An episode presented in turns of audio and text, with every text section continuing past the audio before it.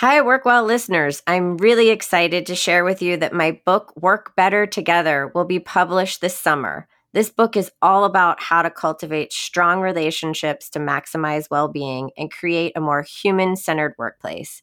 It's inspired by conversations with WorkWell guests and feedback from listeners like you. So check it out. It's available for pre order on Amazon now. I've been very open about my own burnout story. In fact, it's something that I share frequently because I know the more I talk about it, the more it helps to fight the mental health stigmas in society and especially in the workplace. And I'm not the only one who is on the mission to help people understand that actively protecting our mental and emotional well being is critical to our performance. This is the WorkWell podcast series. Hi, I'm Jen Fisher, Chief Wellbeing Officer for Deloitte and I'm so pleased to be here with you today to talk about all things well being. I'm here with Arianna Huffington. Yes, the Arianna Huffington. She's the founder and CEO of Thrive Global, the founder of the Huffington Post, and a best selling author. In 2016, she launched Thrive Global, a leading behavior change technology company with the mission of changing the way that we work and live by ending the collective delusion that burnout is the price that we must pay for success. She's a well being champion, sleep advocate, and an inspiration to all. I've known Arianna for the past few years, and I'm truly honored to call her a co collaborator and a friend.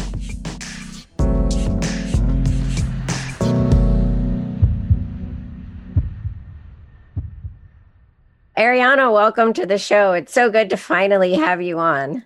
Oh, it's so great to be with you. We love all the work we're doing together and look forward to your book. And Thank great you. to talk with you today. I, I want to start with having you share your own personal story of burnout because unfortunately, it's a story that I think we're hearing far too often. Uh, for for you and I in particular, we have similar experiences, but I'm hearing it more and more. So, can you tell me about your own story of burnout? So, my story was in 2007, uh, two years into building the Huffington Post. I was the divorced mother of two daughters, and I had bought into the collective delusion that in order to be a super mom and super founder, you have to burn out.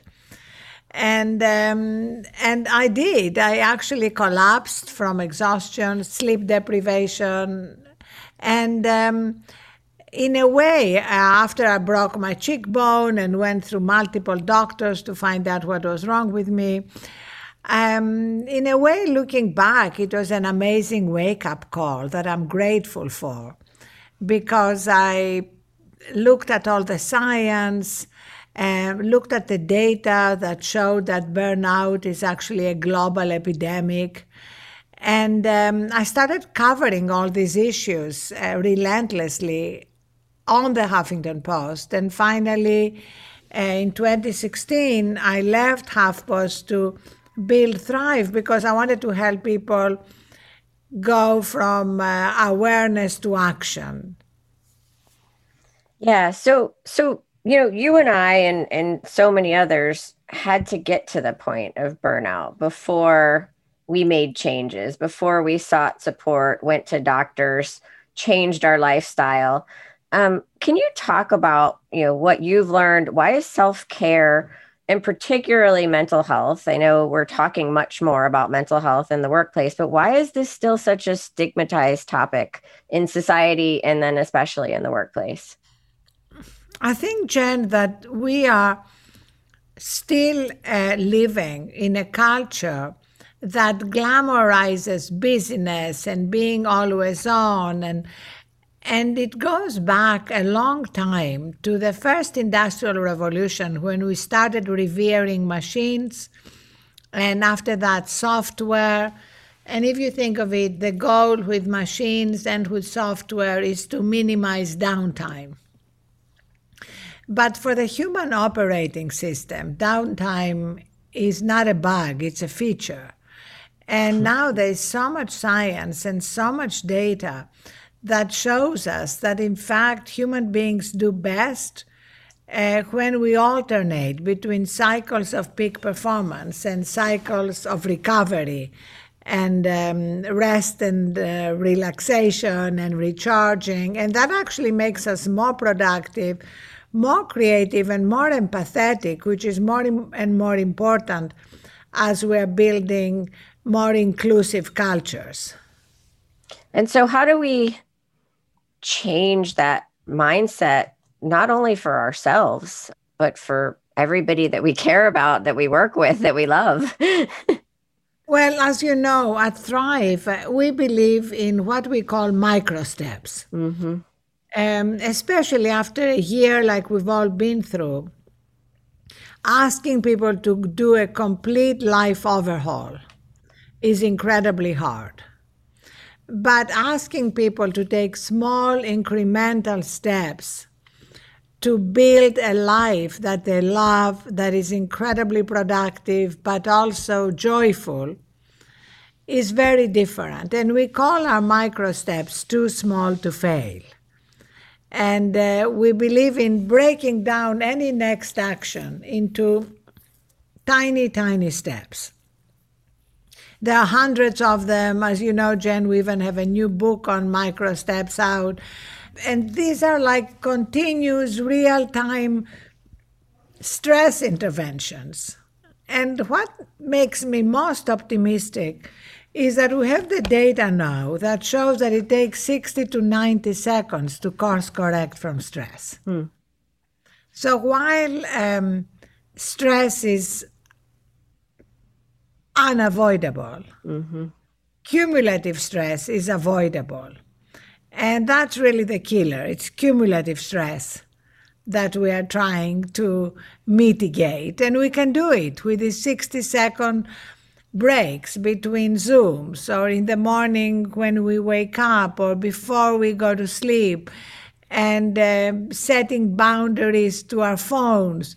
All those things can be done in 60 second pauses uh, where we can breathe more consciously, we can stretch.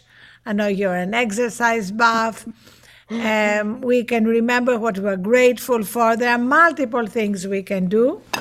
And, um, and these interrupt the cycle of stress. We literally move from the um, sympathetic to the parasympathetic nervous system, where we can uh, be calmer, more empathetic, and more creative.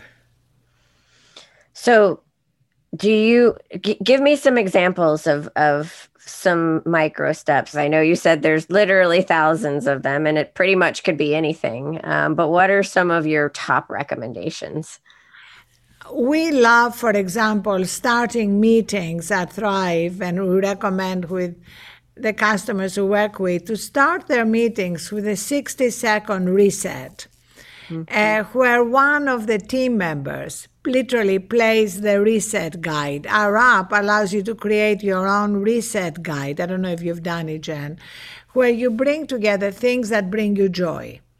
Uh, for you, it could be your dog Fiona, it could be um, people you love, landscapes you love, quotes you love, um, music you love, and a breathing pacer. And in 60 seconds, you move um, into a different part of your brain and different part of your heart where you remember what you love about your life as opposed to what stresses you about your life.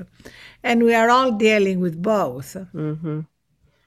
And uh, also, we um, recommend doing that because it brings the team more closely together. Like if I don't know you very well and I see things that are intimate in your own life, I feel closer to you. And we feel closer to each other because this is a human moment. Yeah, absolutely. You've written a lot and spoken a lot about corporate America, but just generally that we're facing a, a, major mental health crisis. I think you talked about it as kind of the the pandemic before the pandemic. And and I think the the COVID pandemic that we're living through, you know, has accelerated worker burnout. So can you talk a little bit about the the mental health crisis that that we were facing before the COVID pandemic and and what you have seen and what you you know think we need to do um, you know even as we start to to move past the COVID pandemic that we're in. So, Jen, you're right. First of all, this is a crisis that predates the pandemic. Yeah. It has been exacerbated by the pandemic. Uh, but the pandemic is also a catalyst for changes. Mm-hmm. Uh, this conversation that you have been a pioneer in uh, bringing to the Deloitte workplace and to other workplaces is now pretty mainstream. Um, and it's part of conversations in the C suite, on boards. That's really um, what has changed because the physical and mental well being of employees now is no longer a nice to have. Mm-hmm. Um, it's essential and it's uh, very connected to the bottom line. I agree with you. There's a lot of conversation about it, which is very, very positive because before we weren't really talking about it that much. But what are some specific actions that leaders can take when it comes to supporting the mental health of their workforce? So, two things. One is modeling this behavior, mm-hmm. being willing to be vulnerable, being willing to talk about any challenges they're facing, what they're doing, and also offering to their employees um, continuous support. You know, the 60 second breaks that I mentioned are very important in the same way, of course, that offering uh, telehealth and one on one counseling uh, is important. But we need to address both mental health symptoms like depression and anxiety, but also stress triggers before they become symptoms. And that's where um, leaders can make a big difference uh, by making the mental health conversation a part of um, everyday conversations and um, and looking at it what we call a thrive by going upstream and looking at prevention uh, as well as dealing with symptoms. And what about for organizations who have had you know their employees or their workforce working primarily from home um, as we start to re-enter the world and society and in the workplace we aren't going back to what it was. And and I've read that you've said you know we shouldn't want to go back there because there wasn't you know there were a lot of things that were wrong. Um, but but what about reentry anxiety? How do we deal with our workforce and making sure that um, you know we are in, in some respects, you know, even though the way we're working right now isn't ideal, we've gotten used to it. We've adapted because people are resilient. and now we're going to go into something that is yet again new and uncertain in a lot of ways. And so, how do we deal with that? Well, first of all, uh, we are going to go to a hybrid world. Mm-hmm. There's going to be a lot more people working remote or people working uh, some days remote, some days uh, from the office. Every company is um, um, deciding, you know, how to approach uh, the new world, but definitely it's going to be a hybrid world.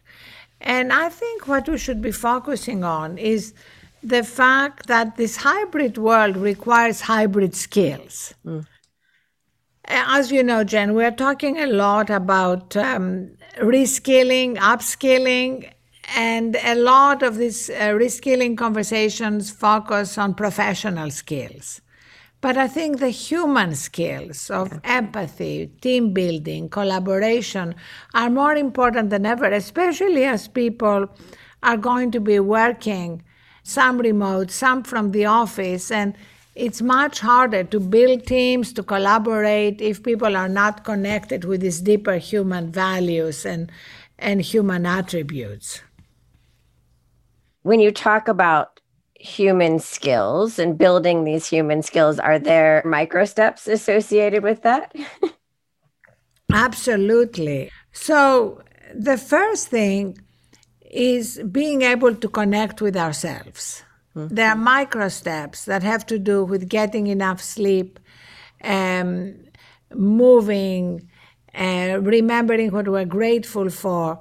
And all these micro steps help us be more connected with ourselves. And when we are connected to this center of peace, strength, wisdom, resilience, from that place, it's much easier to be empathetic and to connect with others. It's much harder, as I know from myself, to connect with others when I'm running on empty. Mm-hmm. And I move into a fight or flight mode, I move into survival mode. I just want to try and um, get things done. And I have much less bandwidth to be my best self. Yeah, I think I think we've all had that experience. yes.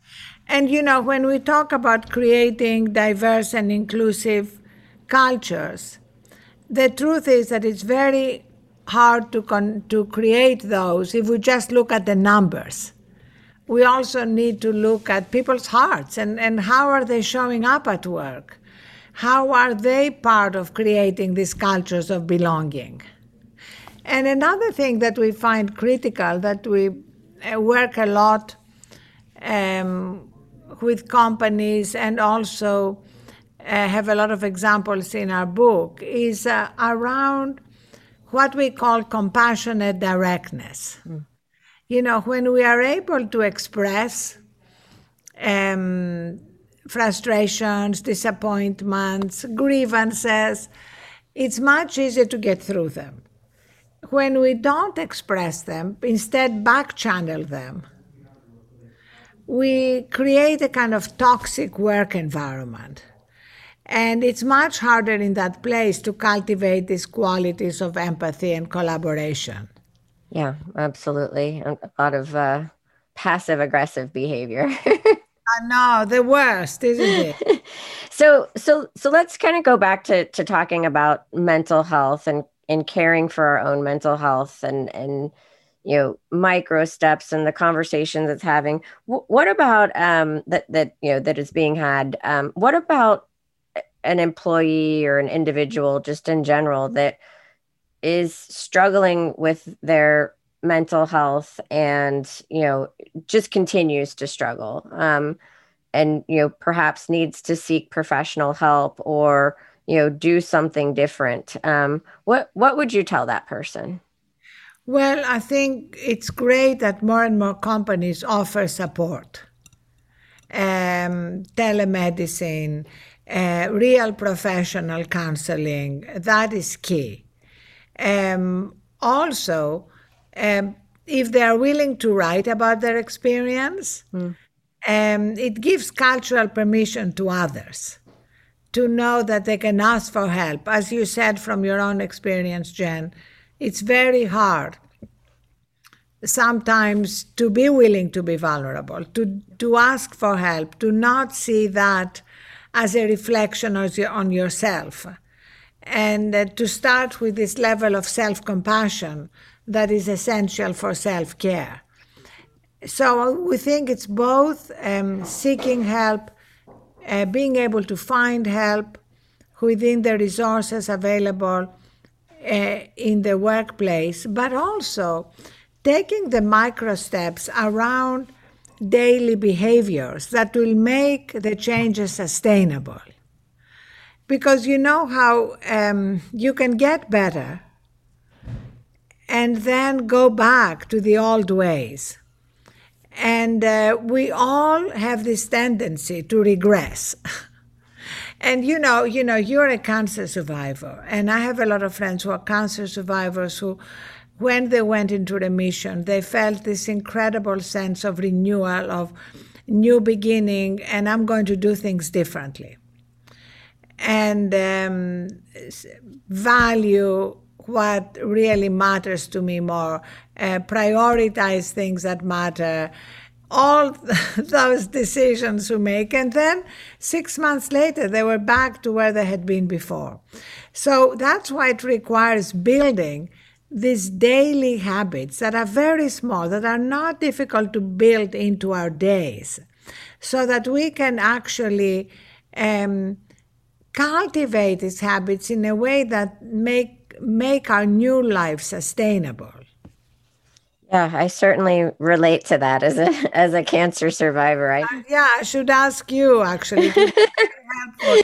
Did, did you regress or, or were you able to change? It, it, it's interesting. And I think that I actually wrote a piece for Thrive about this, um, that exact experience, because when I was going through my cancer treatment, I was very diligent about my boundaries. It didn't matter who wanted to meet with me or have a call with me. I wasn't available if I was doing something to take care of my health and well being. That was what came first. And coming out of the treatment, I told myself that I was going to sustain those boundaries, you know, that they were really healthy, that I was going to block time on my calendar, that I was going to do things differently. And so I started putting blocks of time in my calendar. And, and it was at the same time every day. And what I started to notice was that when somebody would send me a message and ask for time with me, I would know what those blocks on my calendar were. And I would negotiate in my head, well, I have 30 minutes blocked. If I give Arianna 15, then I'm still going to have 15. And I would start negotiating those boundaries away. It wasn't the other person that was pushing my boundaries, it was me giving it away. and so I started to realize, like, hey, hold on a minute.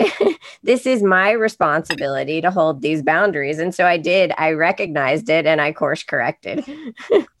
oh my God, I love that. I yeah. think that's amazing. Yeah. So, so, and, and that's, you know, it, the interesting thing when we talk about boundaries, and I know I've heard you talk about this, is most of the time when we feel like somebody else isn't respecting our boundaries, it's because we haven't actually expressed or told that person what our boundaries or what our needs are. And so we can't, you know, we can't blame others until we look at ourselves and say, oh, wait, the reason they're not respecting my boundaries is because I'm I'm not respecting my boundaries.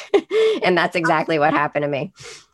Yeah, absolutely. And also um, we are finding that very often even let's say if you are in a workplace that totally respects your boundaries, you have a manager that respects your boundaries, a lot of us find it very hard to stay off email or not to be, be drawn back um, into handling things late at night or finding ourselves uh, falling into the rabbit holes of social media or binge watching Netflix late into the night. So we need to realize there is a lot that has to be done within workplaces to create boundaries uh, for employees, but there is a lot that we also need to do ourselves uh, by supporting these new rituals. That's why I believe in rituals um, that help us adopt new habits and see how much more creative we are. Yeah, absolutely. The I think the first time I read about doom scrolling was something that you wrote, and then you wrote about hope scrolling, which I like much better. yes, so, I love it. Let, let's talk a little bit about the role of emotions in the workplace and and psychological safety and creating an environment where people can have these courageous conversations to speak up what is on their mind in terms of what's bothering them or speak up and ask for what they need. So, how can we, as colleagues and as leaders, go about making sure that we are creating those environments for our people? Well, you know, Jen, I feel one area that is underused in companies is onboarding. Mm. I feel onboarding is an incredible opportunity to instill these cultural values everybody who is just joining a company wants to do well, wants to belong. And so we have launched what we call the entry interview. We should actually bring it to Deloitte. I, we find so much success with it because the first question is what is important to you outside of work? And uh, how can we support you?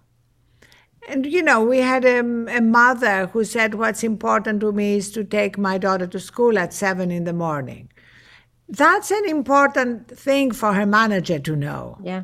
There may be times when she may need her at seven in the morning, but nobody ever minds what they have to do occasionally. It's what you have to do every day. And particularly women, we find have a hard time speaking up about these things because they're afraid they're going to be on the mommy track or seen as not serious about their work. And yet it's so easy to, um, to make these small changes that make any employee feel really valued, really supported. And when you take care of yourself and the things that matter to you, you're also so much better at work. Absolutely. Better better in all aspects of your life. And I I talk about that frequently. I mean, it impacts in particular how we show up and treat one another, not just the work that we're doing, but how we behave with one another. We talked about, you know, environments that that are toxic. when you have people that aren't taking care of themselves, the, you know, the chance of it being a toxic environment is pretty high. Um, because, very, you know, very high. Yeah. So um so if you could go back, this is one of those questions. If you could go back to your to your younger self prior to your burnout, what what's one piece of advice you would give yourself? Well, um, I actually went through my garage while I've been here in my home in LA and found a lot of old journals I had been writing through my life and and I saw how many unnecessary worries I had, mm. Jen, through the years. And I would sort of shout to my younger self to stop worrying and to realize that um, uh, that life is a dance between uh, making it happen and letting it happen. And definitely in my life, I've always had an action bias, as my daughters will tell you. Like, there's a problem, I'll fix it. and uh, that sometimes is great. But there are also times when we need to learn more about what the problem is, understand more, bring other people in to support us. And also, there are moments when um, life comes up with amazing opportunities and solutions that we maybe would never have thought of. I mean, some of the best things in my life happened because I was open to them, not because I made them happen. So I do think life is a dance. And when we realize that, it takes a big burden off us. Yeah, absolutely. And and you and I have have talked about being worriers or, or ruminators. Yes. and and I think I learned the the strategy, the the micro step for from you is to set aside time to worry. yeah. So, you know, um, a lot of women especially who we have this false perfectionism. Mm-hmm. And so when we make mistakes and who doesn't, we tend to um, basically look at ourselves um, in a way that um, exaggerates all our self doubts, our imposter syndrome, uh, our self judgments, and that's so debilitating and so draining. And I call this voice the obnoxious roommate living in my head. and learning to deal with that voice is key. Yeah, I like that. The obnoxious roommate living in my head. I have one of those too. and sometimes she's really loud. uh, but you know what? You know how we can um, reduce the volume. And now I really find, Jen, that my obnoxious roommate only makes guest appearances. That's great. I love that. so so we talked about your, you know, your advice to your to your younger self. What looking into the future, what do you think workplaces are going to look like when it comes to the future of work and and well-being and mental health? Oh, I think we are entering an amazing phase where this mental health conversation is mainstream, where we see mental health, emotional health, as key components of um, performance and business metrics. Mm. And that is key. That is a huge shift. I mean, the things you've been working on for years are now becoming mainstream. We are still swimming in a culture where many people are captives of that delusion uh, that burnout is the only way to succeed. Uh, but that's always the case when there are big social shifts. You know, you have the trailblazers and you have the laggards. And um, we see both. Uh, but the shift has happened. Uh, obviously, we need to make sure it deepens and grows. But that's one of the silver linings of the pandemic. So, one last question for you, Arianna, and there was so much wisdom packed into this conversation. How do you personally manage your mental and emotional well-being on a daily basis? What are your what are your go-to things? Well, my number one go-to thing is sleep. I believe sleep is foundational for our physical immunity and our emotional and mental health and and uh, I prioritize getting 8 hours of sleep, which is what I need, and that requires a pretty sacred transition to sleep of turning off my phone, charging it outside my bedroom, um, having a hot bath or shower to wash away the day, only reading physical books in bed.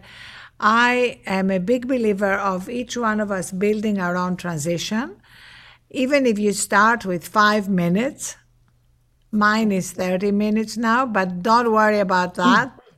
uh, start wherever you can.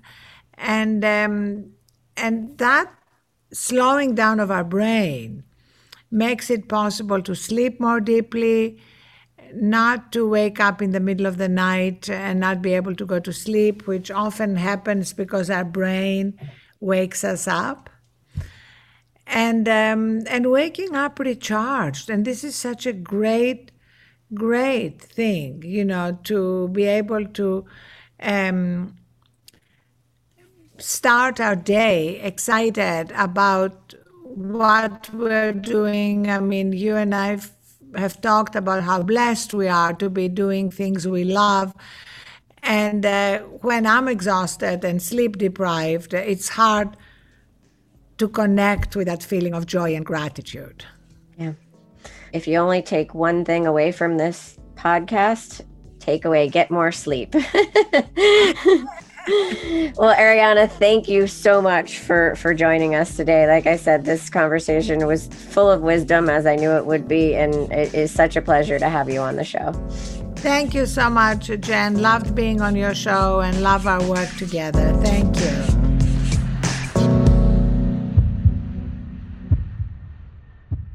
I'm so grateful Arianna could be with us today to talk about her personal story and well being. Thank you to our producers, Rivet 360, and our listeners. You can find the Work Well podcast series on Deloitte.com, or you can visit various podcatchers using the keyword Work Well, all one word, to hear more. And if you like the show, don't forget to subscribe so you get all of our future episodes. If you have a topic you'd like to hear on the Work Well podcast series, or maybe a story you would like to share, please reach out to me on LinkedIn. My profile is under the name Jen Fisher or on Twitter at JenFish23. We're always open to your recommendations and feedback. And of course, if you like what you hear, please share, post, and like this podcast. Thank you and be well.